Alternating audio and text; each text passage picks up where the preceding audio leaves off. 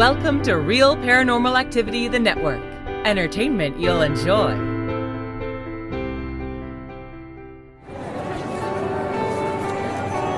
You are listening to an RPA production where people gather.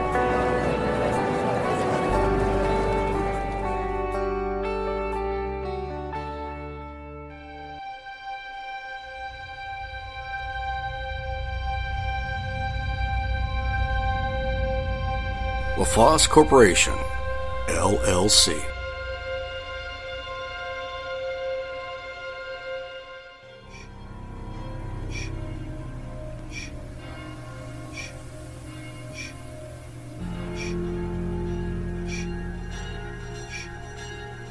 Welcome to the Mansion on the Hill. This is the home of Terry's Serious Moments. Stories of oddness, of weirdness, of nature gone strange. This is season four. We thank you for coming along for the ride. Hope you enjoy it.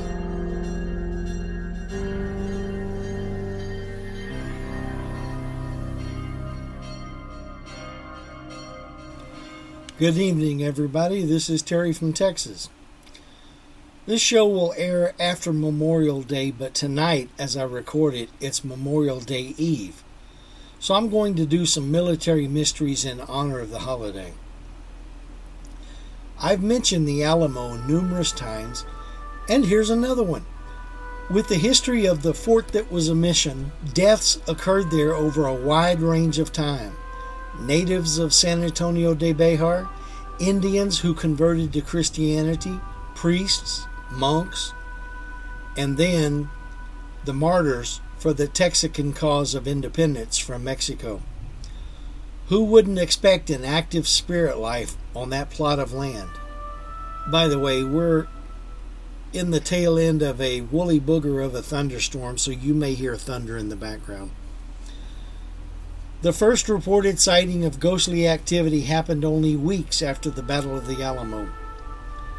When Santa Anna left San Antonio, he moved about 1,500 of his troops to San Jacinto, or San Jacinto for the purists, near today's Houston. He left about a thousand of his men at San Antonio to control the rebels. However, Santa Anna was captured at San Jacinto by Sam Houston and his Texican freedom fighters in April of 1836, more correctly April 21st of 1836. In retaliation, and I somewhat question that phrase, Santa Anna sent messengers to order the total destruction of the Alamo. However, his wish would not come true, as when the Mexican troops neared the church with flaming torches, six fully formed spirits suddenly appeared before the front doors of the mission, waving blazing sabers and yelling, Don't touch the Alamo! Do not touch these walls! The Mexicans fled in fear and would not be persuaded to return, regardless of threats made by their superiors. Some say these entities were the Alamo defenders still protecting the mission. When Colonel Sanchez, who was tasked with leading the destruction of the mission, reported back to General Andrade, he recounted the tale of six diablos, or devils, coming out of the front doors. The general only scoffed, thinking the story ludicrous. However, not one of the men of the first task force would return to the Alamo. Frustrated but undaunted, the general then gathered another group of men and returned to the Alamo, determined to burn the long barracks. Again, the building was saved from destruction when a tall male spirit arose from the roof of the building. The entity, standing above the Mexican soldiers, was said to have held two flaming balls of fire in its outstretched hands. At this abnormal sight, the soldiers fell to their knees and covered their eyes, at which point the soldados dropped their tacos and split. The Mexicans refused to return, and for the next 10 years, the Alamo lay in ruins. In 1846, following Texas annexation into the United States, The U.S. Army began to occupy the complex, making significant repairs to the church and the old barracks. By the late 19th century, the tales of ghostly happenings at the Alamo were well known in the area. However, this did not stop the city of San Antonio, as little does, in its move to utilize the old mission as a police headquarters and the old barracks as a jail. Within no time, prisoners housed in the barracks started to complain of paranormal activities. Between the years of 1894 and 1897, a number of articles appeared in the San Antonio Express News describing ghostly sentries that paced along the roof of the police station, shadows and moaning sounds heard by the staff and prisoners, and other ghostly phenomena. Guards and watchmen began to refuse to patrol the building after hours. This, of course, caused an uproar among the politicians, and a short time later, the police and prisoners were moved to another location. In time, stories became solidified by numerous stories about what people saw at the Alamo. Reports of troops marching around the Alamo, sentries on the walls, and the poignant spirits of a man and boy, perhaps his son, at daybreak on top of the wall at the rear of the chapel, who stand together, then fall from the parapet to assumed deaths below. Is this not a place where spirits should reside or appear? If you ask most people about Foo Fighters, they'll assume that you're talking about modern music. However, that's not the case here. Before the term Foo Fighters became associated with 90s alternative rock, it was a term that was used to describe one of the most baffling military mysteries in World War II. During World War II, night flyers from the United States and Britain would see brightly glowing lights hovering in the sky. They often assumed that they were Russian or German aircraft until they would do impossible twists and turns and then zip off at impossible speeds. Unable to figure out what the lights were or who piloted the strange crafts, soldiers gave them the nickname of Foo Fighters. To date, the military has never figured out what those crafts were. This may sound like science fiction, but records show that there were literally hundreds of such reports. In fact, written reports exist showing that pilots had gotten into dogfights with them. So, what were Foo Fighters and why has no one ever come forth about being responsible for the strange flying crafts? In the 1950s, very few people had a military career as impressive as Paul Whipkey's. The lieutenant had held a very high position at the United States Air Force Base in California and was even offered a special seat to witness some of the first atomic bomb tests. Then things changed. Whipkey began to act increasingly strange and was regularly seen talking to two unknown men in suits while on the base. He started to become increasingly paranoid and agitated day after day. More notably, the mystery men he'd speak to made him incredibly tense.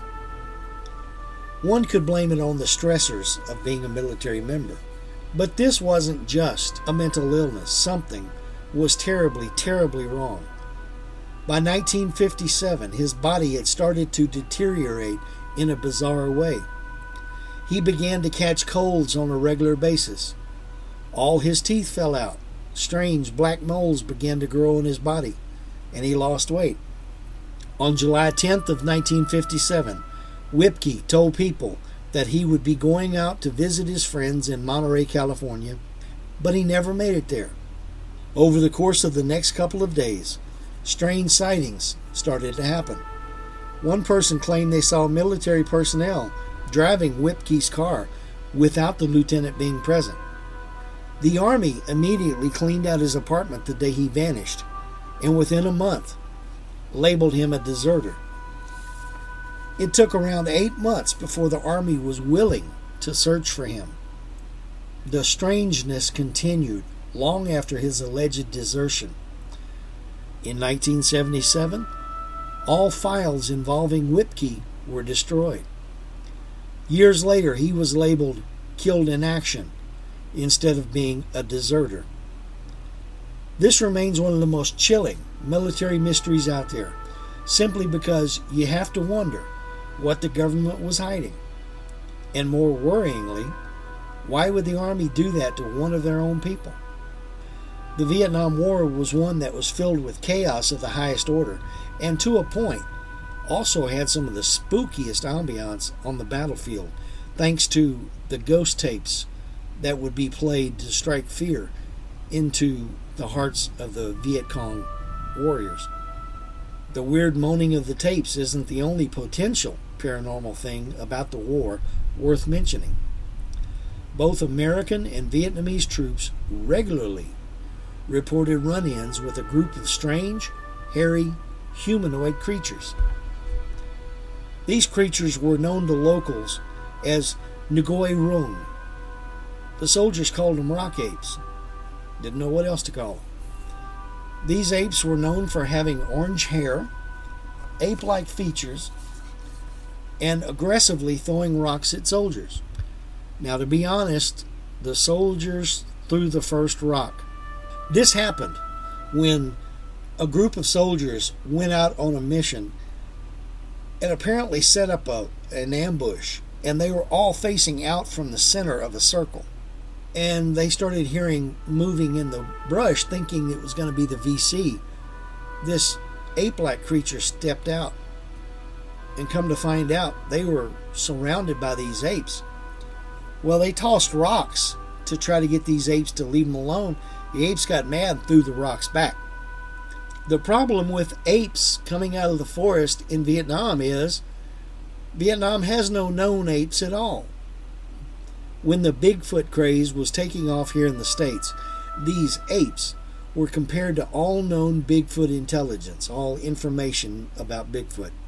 Aside from being covered with hair and having similar looking footprints, although smaller, that's where the similarities end. The Vietnamese critter was smaller, more man sized. They were violent, the bodily destruction of a VC fighter having been attributed to them, and that they were known rock throwers. Another strange creature that had been allegedly spotted was a snake that measured around 100 feet in length, with a head that measured around 3 feet wide. This was reported by an American soldier, who would later be told that what he saw was a creature known as a bull eater in Vietnam lore. The jungles of Vietnam are very thick and, for the most part, undisturbed. Could it be that the soldiers may have found some cryptids in their midst? Or is this just another one of the more baffling military mysteries that's really just pure fiction? When the American Revolution started, soldiers quickly began to get injured and hurt. In the still growing town of Easton, Pennsylvania, this led to a hospital being erected. Throughout the Revolution, Easton's hospital treated soldiers and did work as a place to house criminals deemed unfit for social integration. Obviously, with 18th century medicine being pretty terrible, this meant that countless people died at the hospital over the years. And you must remember that the American Revolution was about a 13 year war, give or take. As centuries progressed, very few medical records remained intact from those times. And with that being said, there were a lot of deaths that were undoubtedly tied to the hospital. Okay, that makes sense, right? So far, so good. Well, what makes this one of the more bizarre military mysteries is the fact that no one knows where the dead are buried. Somewhere in or around Easton, it's assumed that a mass grave exists with Revolutionary War soldiers' bodies. The mass grave has never been found, and no one knows where it could be, making it one of the stranger unsolved mysteries in America's history. The fog of war always leads to chaos and violence, no matter where or when it falls. This inevitably leads to confusion, opening things up for mysteries which may never be solved. Close to Bermuda, in October of 1986, the Soviet submarine K 219 was unexpectedly thrown into chaos. The torpedo room had been punctured, and water began pouring into the vessel. This damaged the shell casing of a torpedo, which exploded. Finally, K 219 was able to surface after one crew member gave his life to get the damaged engine shut off. In the end, four crew members in all perished in the chaos. Once on the surface, the captain of the sub opened the hatch to inspect the outside of his ship. He found two massive and distinct scratch marks along the side of the submarine, which undoubtedly caused the leak. The problem was that the K 219 had not run into anything during its voyage. When top brass in Moscow heard about the incident, they wrote it off as a collision with an American sub which must have also been in the area. One problem there were no American submarines in that area. It was not until 2010 when a former Russian naval officer, a Captain Nikolai Tushin, revealed that K 219 made radar contact with an unidentified object that was dubbed a quacker because it emitted a sound which sounded like a very raspy quack. Captain Tushin believes that is what collided with the submarine and caused the destruction. But the question remains what was the quacker? Who was Private Kane? In 1918, Private John Kane enlisted with the 543rd Engineer Service Battalion. In June of the following year, Private Kane was discharged. Nobody knows why he was discharged after only serving a short year. And nine years later, he passed away. Given his service, his mother, Adeline Howard, applied with the War Department to have a military headstone placed on her son's unmarked grave in Lee Cemetery in Portsmouth, Virginia. According to records, this was approved in 1931, and the headstone was shipped off. And this is where the mystery comes into play, and only gets deeper. The headstone never made it to Virginia, despite the Vermont Marble Company having a record of having made the memorial. It was not until 2014 this headstone was discovered at a residence in Halifax County, North Carolina, where it apparently had been sitting for 20 years. Now, between 1931 and 2014 is a little bit more than 20 years, so what happened in the intervening years? Who knows? With the headstone located, it was time to put it in its proper place in Lincoln Cemetery. Lincoln Cemetery has no record of a John Kane buried on their grounds, and even stranger, records are inconsistent as to if his army unit even existed to begin with. A downed bomber. As with other armed conflicts of the modern era, pilots during the Vietnam War often reported seeing strange crafts in the sky with them. Sometimes these mysterious objects would mirror their movements or mess with their instruments. Allegedly, one even caused a tragic friendly fire incident between U.S. and Australian forces on the HMAS Hobart.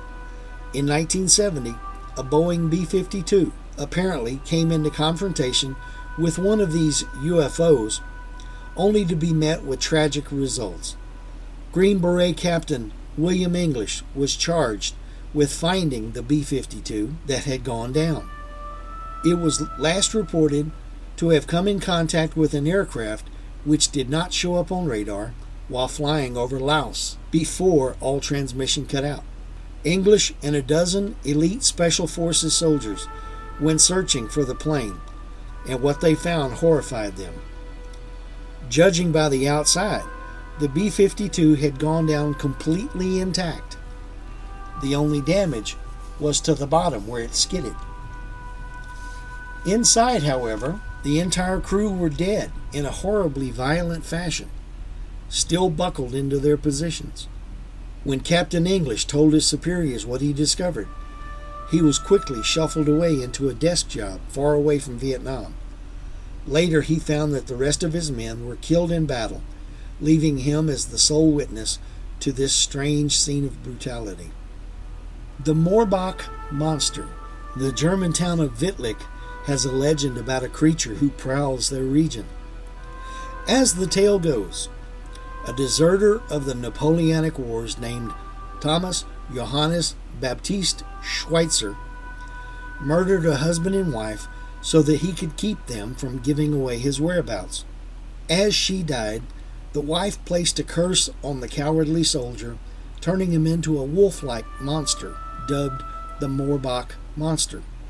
This was a fun story a couple of centuries, but when the Cold War began, as the United States placed the Hahn Air Base near Wittlich in 1951, outsiders learned of the legend in the worst possible way.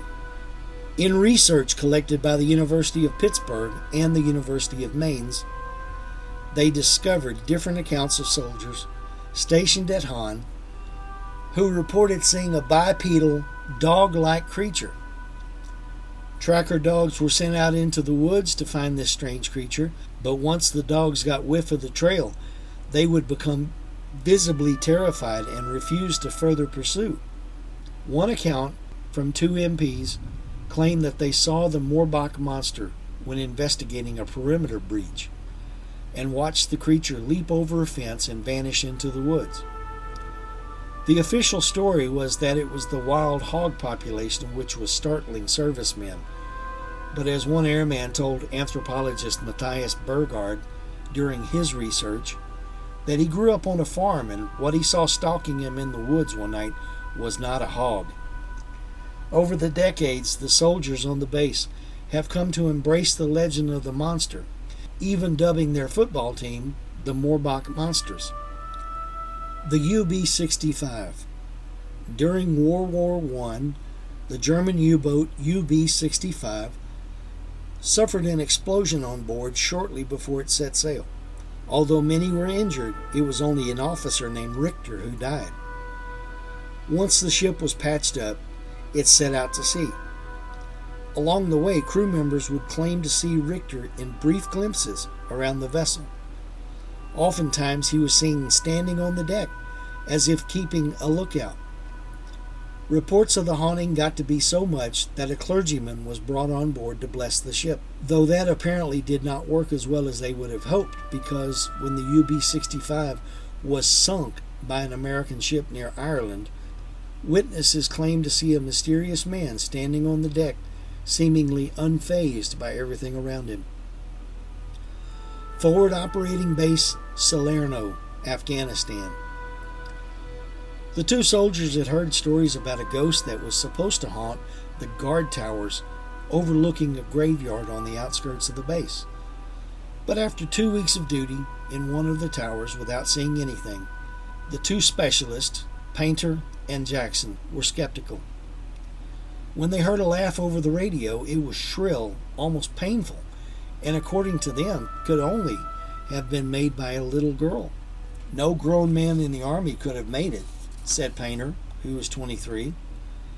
Painter and Jackson, who are paratroopers with the 2nd Battalion of the 504th Parachute Infantry Regiment, called the other guard towers to see whether other soldiers had heard the laugh.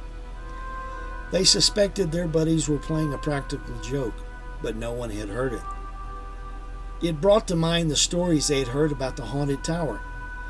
The story around the base was that two Marines were in the tower one night when they saw an Afghan girl and her pet goat walking on the road. When they took off their night vision goggles, she wasn't there. When they put their goggles back on, the girl was standing on the balcony of their tower. Both men ran down the stairs. The rumor is that they refused to return to that guard tower, even if it meant they would be punished. The night after hearing the laugh, Painter and Jackson were back in the tower. They were tired and more than a little jumpy. A few hours into the shift, the ghost was back. Both paratroopers said they could feel something moving behind them, and every once in a while it sounded like someone stepped on the trap door leading to the tower's middle level. The temperature in the tower dropped a few degrees, they said. Both men said they were huddled in the corner next to the radio. Are you moving? One would ask the other when he heard something. No, are you? And then another tower called. The soldiers there said they were detecting a three foot tall form walking around the bottom of the tower that Jackson and Painter were in. The soldiers told Jackson and Painter that it looked like it was waving. Reluctantly, Jackson said he went to investigate. I walked around the whole balcony and I didn't see anything, he said. Both paratroopers were anxious for their shift to be over, and with less than an hour to go, a call came over the radio. Their relief was going to be late, maybe by as much as two hours. The paratroopers cursed their luck and continued to scan the horizon. Their shift ended without any other incidents. That night, you could just feel it, Painter said. Jackson said there were no jokes that night. The ghost story is a legend around Base Salerno. Almost all of the paratroopers know at least one version, especially the one where the Marines refuse to return to the tower. According to some versions, the Marines are in tears. The story has made it back to the United States. Both soldiers told their families about it. Painter's family told him they wouldn't go back to the tower. Jackson's father told him not to make the ghost angry. Jackson, who said he believed in ghosts before he deployed to Afghanistan, doesn't think the ghost is harmful. I don't feel threatened, said Jackson, who's 24. It was just having fun. Ghosts. Strange things. Who can say what's normal in a time of war or in a place ravaged by war or in a time of chaos where hell holds sway? Who knows? Well, that's the show for this week. I hope you enjoyed it. Be with me next week as we come back with another story or another group of stories for Terry's Mysterious Moments. I want to remind you that on Mondays, Aaron Hunter brings you Real Paranormal Activity, the podcast, which is listener stories that Aaron tells, mostly ghost stories. On Tuesdays, we have Aaron Frail with Aaron's Horror Show, where he reviews horror movies, different books, uh, things that he's written. Wednesdays, it's me, Terry's Mysterious Moments, with me, Terry from Texas, where we cover just about anything you can think of. We also have video productions on the first Friday of the month from Full Dark Productions, from The Witching Hour, and from Unexplained Cases. Also, remember that you can go to your App Store, whether you have an Apple or an Android, you can go to your App Store, look for the RPA app. It's a black square with a blue eye right in the middle of it. You can't miss it. And you can download that app, install it into the device you uh, listen to the programs on, and that way you will not have to go looking for the programs. They'll be right there. Do that, it'll be a lot easier for you to get to the stories. That's about it. I hope everybody has a good week. Thanks for being here. Bye bye.